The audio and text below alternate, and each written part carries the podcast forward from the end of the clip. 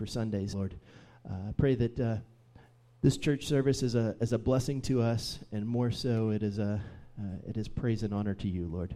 We thank you for this time that we set aside on Sunday mornings, especially for you. Um, we thank you for the opportunity to learn more about you, uh, and Lord, I, I pray that we can go out into our community from here and and spread your word and your love to to everyone around us, Lord. Be with Ben this morning as he brings us uh, your word. It's in Jesus' name that we pray. Amen. Amen. Thank you, Tanner.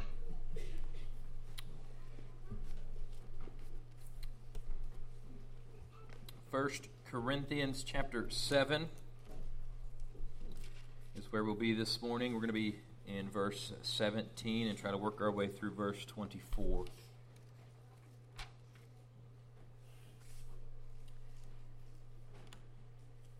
All right, I want to start by just praying, and then we're just going to dive into this text uh, like we typically do. So let's let's pray. Father, we thank you for today. I thank you that we can uh, gather together, that we can sing songs that glorify you, that we can uh, sing together, God, as a body of believers whom you've rescued, whom you've saved.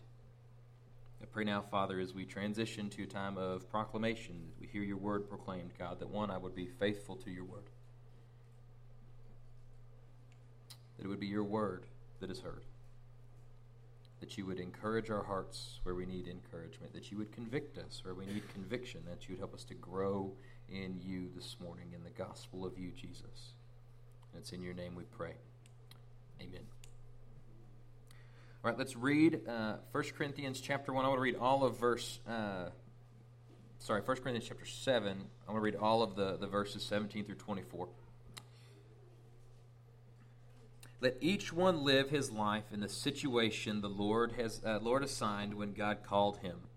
This is what I command in all the churches. Was anyone already circumcised when he was called? He should not undo his circumcision. Was anyone called while uncircumcised? He should not get circumcised. Circumcision doesn't matter, and uncircumcision does not matter. Keeping God's commands is what matters. Let each one of you remain in the situation in which he was called. Were you called while a slave? Well, don't let it concern you. But if it, if you can become free, by all means take the opportunity. For he who called by who is called by the Lord as a slave is the Lord's free man, and likewise he who is called as a free man is Christ's slave. You were bought at a price. Do not become slaves of people. Brothers and sisters, each person is to remain with God in the situation in which he was called. So we've covered, it, it doesn't, maybe it feels like it to you, we're, we're right around the halfway point of First Corinthians. We've covered a lot of ground, and the last few weeks have been uh, rough. Those those passages are, are hard for a lot of number of reasons. Uh, and so I want to just step back, let's just breathe, let's look at First Corinthians as a whole, and then we're going to dive into what Paul says here, because it's part, like particularly applicable for what he has been talking about and what the Lord is doing in our lives right now. So remember, it's written to a church at Corinth. Uh, Corinth was a, a metropolitan area, lots of people coming in and out, lots of ideas, lots of different things taking place within this church. And so Paul loves this church. He planted this church. He spent a year and a half at this church before he left, and they've written to Paul, and Paul's response to their letter is what we have in, in First Corinthians, and he's heard reports about this church, and he's going to hear other reports, and he writes a second letter. There's a second Corinthians because it's that letter as well. And so Paul is loving this church and continuing in all of these things. She acts like her father. Linda.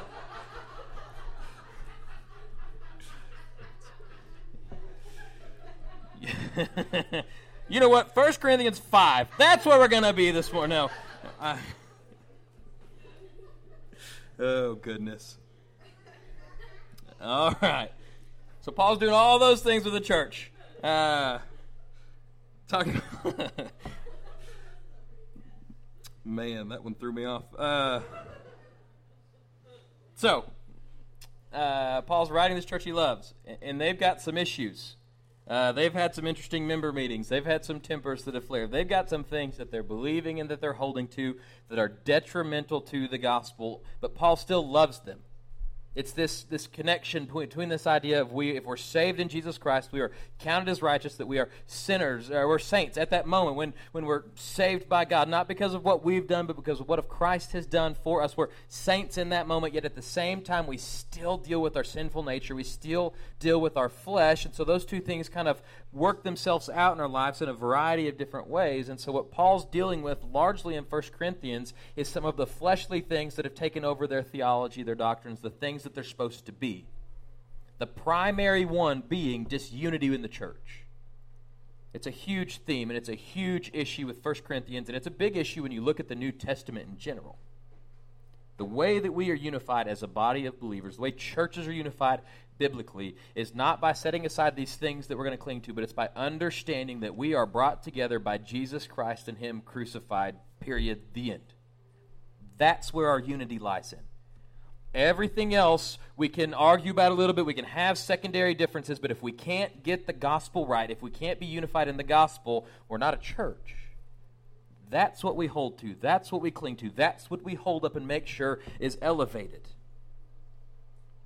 That's largely what Paul is dealing with here. Don't miss the forest through the trees. There's all of these issues that are taking place. He talked about uh, uh, d- divisions with, right? He talked about uh, different pastors that people are listening to. They like better know the, the underlying root is church unity that's the issue. He talked about church discipline in, in, in First Corinthians five. The underlying root there, though, is, is unity in the church is what's broken. So we get to this passage. We get to uh, uh, verse seventeen. Let's, let's reread it and then kind of unpack what Paul is saying. Let each one live his life in the situation the Lord assigned when God called him. This is what I command in all the churches. I just want to pause. Verse seventeen, verse twenty, and verse twenty-four are almost identical each time it's said. Paul is making a point, and he knows us. He knows that we're forgetful, and so he's reiterating it multiple times in this short section of Scripture. So let's talk about exactly what he's getting at, because it's the main point of what he's saying now. And if we look backwards to the passages we just covered, and we look forward to the passages that are coming, this is the theme that Paul is going to be running with. Let each one live his life in the situation the Lord has assigned when God called him. Typically, in, in Baptist churches, when we talk about the idea of God calling somebody, we typically think of pastors. Are you called to ministry or are you not called to ministry? But what Paul is saying here is not exclusive to pastors. It's not exclusive to ministers. What Paul is saying is if you're a believer in Jesus Christ, God has called you, that you have this calling on your life. First Corinthians chapter one, Paul talks about this. He says this in, in First Corinthians one nine. God is faithful. You were called by him into fellowship with his Son, Jesus Christ, our Lord. If you jump over to verse twenty-four, Paul talks about calling again. Yet to those who are called, both Jews and Greeks, Christ is the power of God and the wisdom of God. If you jump to verse twenty-six, brothers and sisters, consider your calling. Not many were wise from a human perspective, not many powerful, not many of noble birth. This is Paul coming back to the original theme he was talking about with this disunity in the church, and he's bringing it back in First Corinthians seven by talking about our calling, what God has done, what God has given to us. Now, Paul fleshes this out pretty clearly in Romans. So we're going to look at Romans chapter eight. We're going to start in verse twenty-eight. We know that all things work together for good for those who love God, who are called according to his purposes. So I want to pause there because that's a misquoted verse, or at least a misunderstood verse. It does not mean that if you're a believer in Jesus Christ, everything in your life is going to be exactly what you want it to be. That's not how it works. Uh, if, if that's what you've believed, that's a, it's a lie. And there are churches and there are theologies that will teach those things to people, but that's not what that text is saying. All things work together for good of those who love God. The good is not always what you want to be out of life. All things work together for good, and that all things work together to grow you in the Lord if you're a believer in Jesus Christ, to exalt God's glory, to make much of Jesus. Look at verse twenty-nine. For those he foreknew, he also predestined to be conformed into the image of his Son, so that he would be the firstborn among many brothers and sisters. And those he predestined, he also called. And those he called, he also justified, and those he justified, he also glorified. So, so what theologians have called this section is the chain of salvation, the golden chain which links you can't break. And so there's some things here that are kind of controversial, but not really if we understand them uh, to be biblical.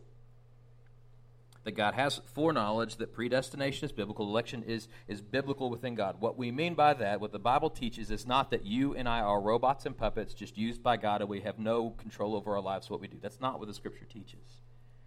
What it does teach is that God is sovereign, that God is good, that God is omniscient, that he's omnipotent, and all of those things, that God is above and over us. And so how God's sovereignty and how our free will work out don't exactly tell us, but we know both to be true. And so when we look at this text of Scripture and thinking about calling, what we see is that God has predestined us. So just think of the word pre and then destined. If you go to a trip uh, and you get in your G P S and you put your destination in your G P S and it gives you a route to go, that's predestining where you're going to go, where you're going to end up. Now, there will be traffic, especially if you get on I twenty, but not, in, not with God. He, I guess, has the ability to go around traffic. So we've been destined to those things. And if we've been predestined, then he says that we're called. It's that second link in the chain. What, what Paul's talking about is salvation, that we're saved. That's the calling on our life, that if we're believers in Jesus Christ, it's not an accident, that, that God has saved you for a purpose and for a reason. Because look how it goes. He, he calls you, and then the next link of the chain is he justifies you in front of Christ. We've talked about justification. It's the moment we're believers in Jesus Christ, the moment you repent of your sins, the moment you put your faith in Jesus Christ, you're justified. It's a legal term. Think of a gu- uh, judge with his gavel hitting it on the... the judge stand saying innocent. That's the proclamation that we have over us, that Jesus' righteousness justifies us in God's eyes. And the next link of the chain is glorified. So if we die, when we die, I guess not if, when we die, we know what the next link of the chain is. If we're believers in Jesus Christ, if we've been justified, if we've been called, that we know that next link is salvation. It's, it's heaven. It's being with God eternally and fully. So in First Corinthians seven, when Paul says, let each one live his life in the situation the Lord assigned when God called him, he's talking about salvation. We're all saved at different points in our life. We're all saved in different situations. We're all saved from sin, from ourselves to Christ. But how those things take place within our each individual life is different for all of us. And then God saves us from those places. And then what Paul is saying is interesting. He says, live your life in that situation in which God called you. And he makes sure that we know this isn't just a command for Corinth. This isn't just a command for first century uh, Jews or converted Christianity or this church that Paul's writing to. This is a command for all of the churches Paul wrote to, including you and I at Ira Baptist, that we are called to live our lives in the situation which God called us. It's, God, it's Paul's simple way of saying you don't have to change your circumstances to glorify God. And he's going to give us illustrations of this. So look at verse eighteen. Was anyone already circumcised when he was called? He should not undo his circumcision. Was anyone called whilst uncircumcised? He should not get circumcised. Circumcision does not matter, and uncircumcision does not matter. Keeping God's commands is what matters. Let each of you remain in the situation in which he called. So Paul brings up the, the Jewish practice of circumcision, where on the eighth day you take the boys, you would circumcise them, bring them to the Lord. It was a sign, as God's Old Testament covenant sign, that he was gathering a group of people together. In the New Testament, baptism takes its place. Believers are baptized. That's how we're brought together in the Lord. That's our, our covenant there, our covenant sign that God gives. And so he says we're called. And we're, so when we're saved, we get baptized. That's the correlation. That's the connection there. Remember Paul's story. He calls himself the Hebrew of Hebrews. He was a high-up Jew, knew the law extremely well, was trained by some of the best rabbis, by best people within the Jewish church, which comes as a shock when we read verse nineteen. Circumcision does not matter. Uncircumcision does not matter. Keeping God's commands is what matters. The church Paul grew up in, that was a command. And this isn't the only place where Paul mentions this with, with circumcision. In Galatians uh, chapter five, verse six, Paul says this, "For in Christ neither circumcision nor uncircumcision accomplishes anything. What matters is faith working through love." In chapter six, verse fifteen of Galatians, Paul says, "For both circumcision and uncircumcision mean nothing. What matters instead is new creation." What Paul is saying to us through the Word, what God is saying us to us through Paul, is that sometimes we will attach these things to the church, we'll attach these traditions, we'll attach these ideas to the church and think, well, these are the things that save me. And what Paul is saying, no, that's not how this works. You're not saved by what you do. You're not saved by the traditions that you hold to. You're saved by Jesus Christ and Him crucified, period, the end. That's the gospel. So, so practically, your style of worship does not save you. The content of the songs matter. How we worship matters, but those things reveal a heart. They don't save a heart. You can be the best singer in the world and an unbeliever, though it's not a correlation. You could sing only hymns written before the fifteen hundreds, and that doesn't make you a Christian. You can sing, sing songs written only in the last year, and that doesn't make you. Your worship style does not change. You're standing before God. Again, the content of the songs matters. The heart posture you have when you worship matters. The translation of your Bible is one we'll fight over sometimes. Most English translations are extremely faithful to the text of Scripture. There's one major exception, the, the New World Translation. That's from the Jehovah's Witness. They intentionally will try to hide some things from you, and I'll gladly walk you through what those errors are if you want me to. Stay away from that one. Everything else, you're good. Even the message, if you understand what the message is meant to be, what's not, it's not meant to be your initial text of Scripture. It's Eugene Peterson basically doing a devotional on what Scripture is supposed to be. So, you know, read along with your text of Scripture, your Bible. But if just because you read the King James, or just because you read the E S V, or just because you have all of those memorized, does not save you. It's the Word of God which proclaims the gospel of truth. It's the gospel that saves you. So read it. Memorize it, internalize it, meditate on it. Get it from your brain to your heart as only God can do. How you dress for church does not save you. You can wear a three-piece suit and a tie, or you can show up in sandals and a t-shirt. It doesn't save. Now don't distract others by your apparel. And don't get offended if somebody wears something that, that upsets you. Your worship is your responsibility, not theirs. But your dress doesn't save you. That's what Paul is saying. There's all of these secondary things that we can attach to the gospel, and we can take these secondary issues and we can make them primary issues if we're not careful. They don't save you. What saves you, Paul says, is keeping God's commands uh, in what matters, is what matters. Now, he's not saying you have to follow all of God's law to be saved. That's legalism. That's not the gospel.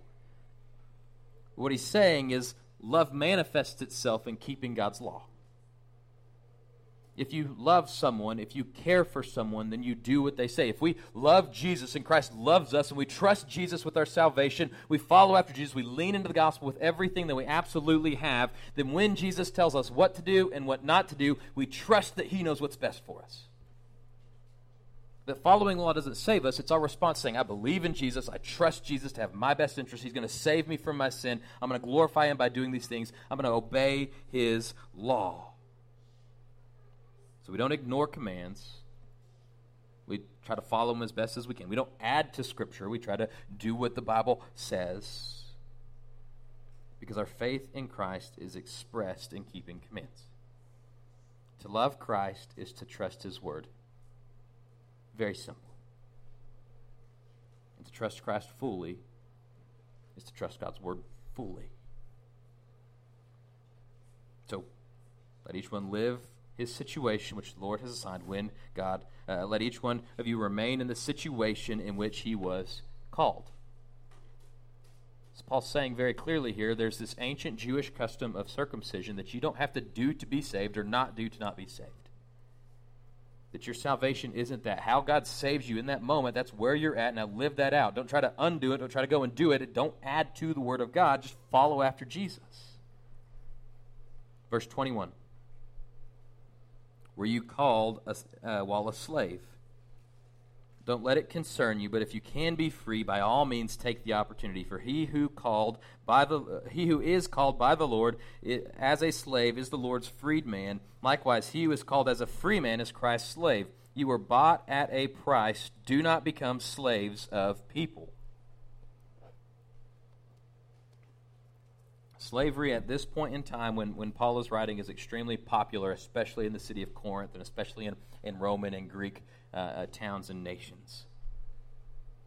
So one-third of the population would have been slaves, one-third of the population would have been emancipated slaves, and one-third of the population would have been freeborn citizens.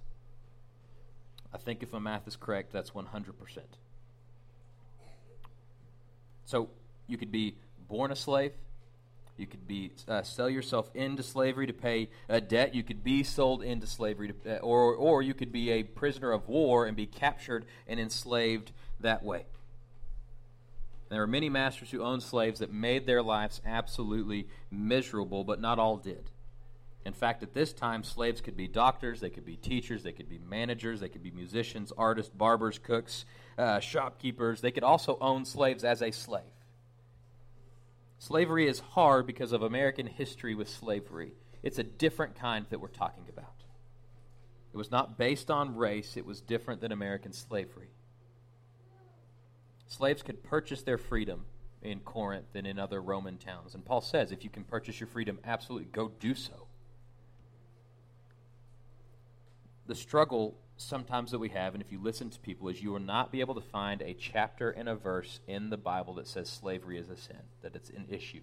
It is, and the Bible does talk about these things, but it doesn't just straight up say it because the Bible's dealing with real-life issues and real-world things that are taking place. We see in Genesis that all human beings are created in the image of God. That bears with it, that carries with it the weight that we're made in, in God's image. So we're all equal in value, in worth, and in dignity. It doesn't matter if you're male or female. It doesn't matter what ethnicity you're from. It doesn't matter what uh, socioeconomic status you are. All of those things are wiped out, that we're all equal in value, worth, and dignity, that we're made in God's image. Slavery is a sin. It's an issue.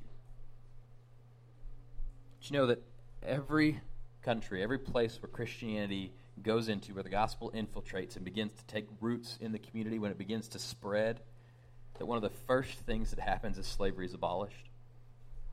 You can look at it across uh, England, where it was Protestant pastors who were helping to abolish slavery. You can look at it in the United States. It's Reverend Martin Luther King Junior We have to talk about this because our church is a Southern Baptist church. Uh, the S B C was formed over this issue in eighteen forty-five. Uh, Southern Baptist churches wanted to own slaves. That's not a, a good part of our history and a good part of our past. So we've repented of it. We've issued things. In nineteen ninety-five, there was an official, like, public repentance over this issue. And then in two thousand twelve, a man named Fred Luter Junior was the, uh, elected the first black president of the S B C. He's a good, godly man. I just say all of that because I don't want you to be surprised if you start searching these things on the S B C and understand what the Scriptures are telling us and what they're not telling us. Slavery is absolutely a sin. So what Paul is about to say, we can't read it and just understand. Like, just listen to what he says. Let each one of you remain in the situation in which he was called. If you were called a slave, don't let it be your concern. If you can become free, by all means take the opportunity. For he who called by the Lord as a slave is the Lord's free man. Likewise, he who is called as a free man is Christ's slave. What Paul is saying is he's saying whatever situation when you're saved in, if you're a slave, your primary purpose, your goal is to glorify God, not gain your freedom. Now, if you can get your freedom, absolutely go and get it. But glorify God in whatever circumstance you find yourself in. So if you're a free man and God saves you from that salvation, one, get rid of slavery if that's what you have, or whatever other sins take place, but you glorify God in that moment. You glorify God in that circumstance that you find yourself in. Just by Paul bringing up the dignity of slaves, he's elevating manhood. He's elevating the image of God being carried out within all sorts of different types of people. In fact, he finishes with the gospel where he says, you were bought at a price. Do not become slaves of people.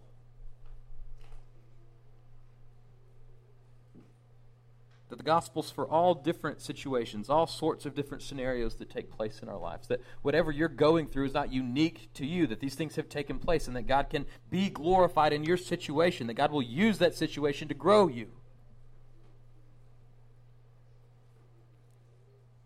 In fact, look at verse twenty-four. Brothers and sisters, church, each person is to remain with God in the situation in which he was called.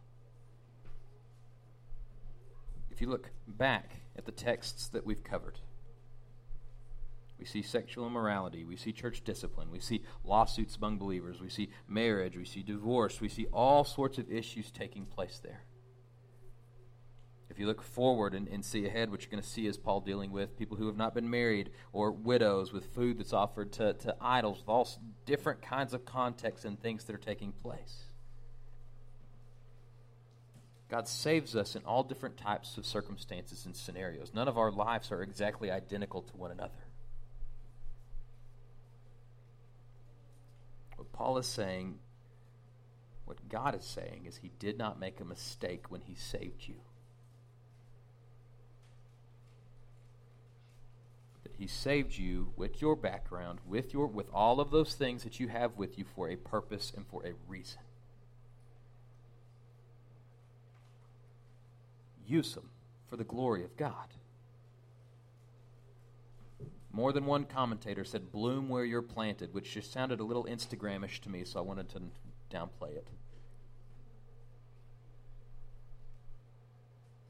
You trust Christ with where Christ has placed you. You trust Christ with when you've been saved. You trust Christ with how you were saved. You trust Christ in the circumstances and the situations that you find yourself in, because far too often what we do, what we approach these things is, is we think, well, I've, I've been saved, and I'm in this circumstance, and I can't quite glorify God with where I'm at, so I have to figure out a way to get out of this situation, to get out of this circumstance, to do whatever else so that I can fully glorify God. And what Paul is saying is absolutely not, no. You may need to get out of that circumstance. You may need to go. I mean, it's a job, get a new job. You may need to do whatever, but, but that's not hindering your worship of God.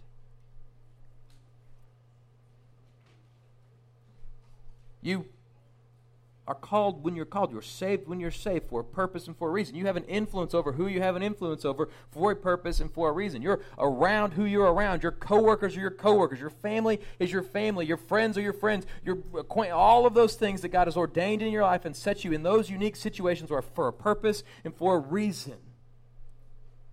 We used to tell the kids at the school when I was a, a youth pastor back, feels like a million years ago now. Your lockers are who your lockers are next to for a purpose and for a reason. You sit next to who you sit next to in class for a purpose and for a reason. God is sovereign, and those things are not an accident. God has placed you where he's placed you to be a gospel light for other people. So sometimes that means you share the gospel with them that they might repent and believe in Jesus for the first time. And other times it means maybe they're a believer and they're struggling, and so you share the gospel with them to encourage them, to help them to come along, to grow. There's an old pastor who passed away several years ago now. Morgan and I were talking about this this week. He had an illustration. He was really good at illustrations. He had a skullet. He was bald on top, and he had a mullet in the back. Uh, it was a unique look. But he would often talk about the difference between being a thermostat and a thermometer. I think this applies to what Paul is saying. Thermometers read the room and they respond. It tells you the temperature of the room. So if the room is hot, it goes up. If the room is cold, it goes down. Except in this room, to where temperature just can't figure itself out. Thermostats set what the temperature will be. He would always say, change the room. That's his words. What Paul is saying here is, if you and I are believers, if you and I follow after Jesus, if you and I fully and completely trust in Jesus and understand that Christ has called us, that we are saved by God for God's glory, then we're not an accident where we go to school. We're not an accident where we work. It's not an accident who our family is. It's not an accident who our friends are. It's not an accident who our, our relatives are, our sphere. All of those things are not an accident, that God has placed you there to be a gospel thermostat. to change the temperature, to share the gospel, to love one another, whether they're lost or believers, but he has placed you there to thrive and to help those around you thrive in Jesus Christ. Each person is to remain with God in the situation in which he was called, because each person, when they're called, has a unique situation where their voice can be heard in that situation. It's not an accident. It's not a coincidence. It might be inconvenient, and it might be challenging, but it's God's plan. If you read the Bible, what you don't see happening is, is God's plan is, let's have these big gatherings where we invite everybody to come to these places, hear the gospel, be saved, and then we just kind of continually do that. What you instead see are people coming, gathering as a body, being discipled, and then being sent out, scattering, going to their various places, the various jobs. In Acts, you see them going home. They're all in town for a festival. Uh, uh, the Pentecost comes. A bunch of people are saved. They hear the gospel. There's persecution that takes place, and, and uh, Rome persecutes the early church, trying to, to kill it right off the bat, and instead what they do is they send all of these newborn missionaries out to their home countries, to the point where you read Paul's letters, and Paul's shocked. He's like, I came here thinking there was no church. There's actually a church. What Rome tried to exterminate Christianity, what they actually did was they spread it. Alexander the Great is a great uh, illustration of this. Alexander the Great was a pagan among pagans. Really, really good at war. You know how God used Alexander the Great? He conquered the known world. Why does that matter for Christianity? Everybody spoke the same language when Jesus came. You know how much easier it is for the gospel to spread if you have a common language? God used Alexander the Great to help spread the gospel of Jesus Christ.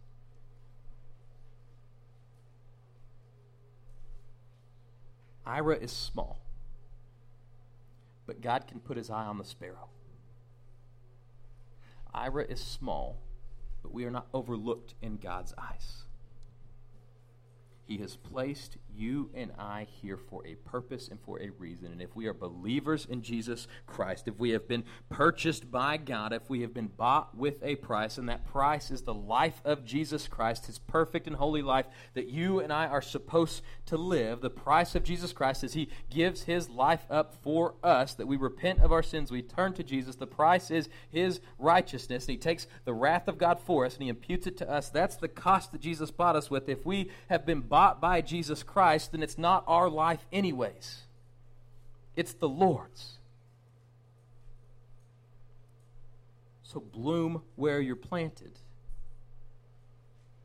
Put down roots. Don't be afraid to share the gospel.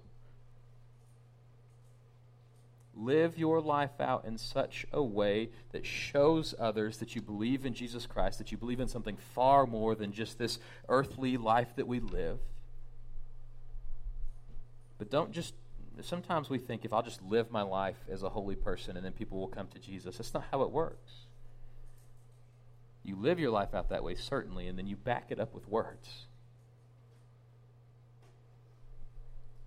Your life is not your own. You don't have to change your circumstances. Maybe you're in a spot where you just don't feel like you have a voice. You don't feel like the Lord could use you. That's not true. You don't have to change your circumstance to accomplish God's will. You simply recognize your circumstance and obey the commands. Live out as faithfully as you can for the gospel of Jesus Christ. You don't have to alter. Alter it for the glory of God. Simply repent of your sins and follow Jesus. And the good news for us is, one, God has enabled us. He's given us the power to do that. Not by our own power, but by himself. And secondarily, God has given us each other. You don't have to do this alone. He's given you brothers and sisters of Christ. Some of us are more handsome than others, but he's given us each other, and that's not an accident either. It's not like God's sitting up in heaven going, oh, I didn't realize they'd be in the same church together. How cool. He's given us one another to covenant together, to grow with one another, to share the gospel, to be a thermostat in Ira, to set the temperature to gospel. So maybe if you're a believer who's here this morning, I know the last few weeks they, they've been hard on me. I'm, I'm assuming they, the texts have been hard on you as well. And there's grace and there's mercy in all of those areas. We all struggle with a various allotment of sins. Some of us struggle in certain areas more than other areas, but we all struggle to various degrees of sins that we take place in. Praise God that there's grace. Praise God that there's mercy. And praise God that we have one another that we can go in those things. So if you're an unbeliever who's here this morning and you feel like you just can't come to the Lord, that you're too bad, you're too far gone, that is a lie straight from Satan. You're not too bad. God is a far better Savior than you are a sinner. Just repent of your sins. Turn to Jesus. Come join our church. We're a bunch of imperfect people just trying to figure it out. And walk alongside with us. If you're a believer, it means we must understand everything that you and I have is the Lord's. Our time is God's. Our kids are God's. Our careers are God's. Our church is the Lord's. Use it for the glory of God. Bloom where you're planted. Let's pray.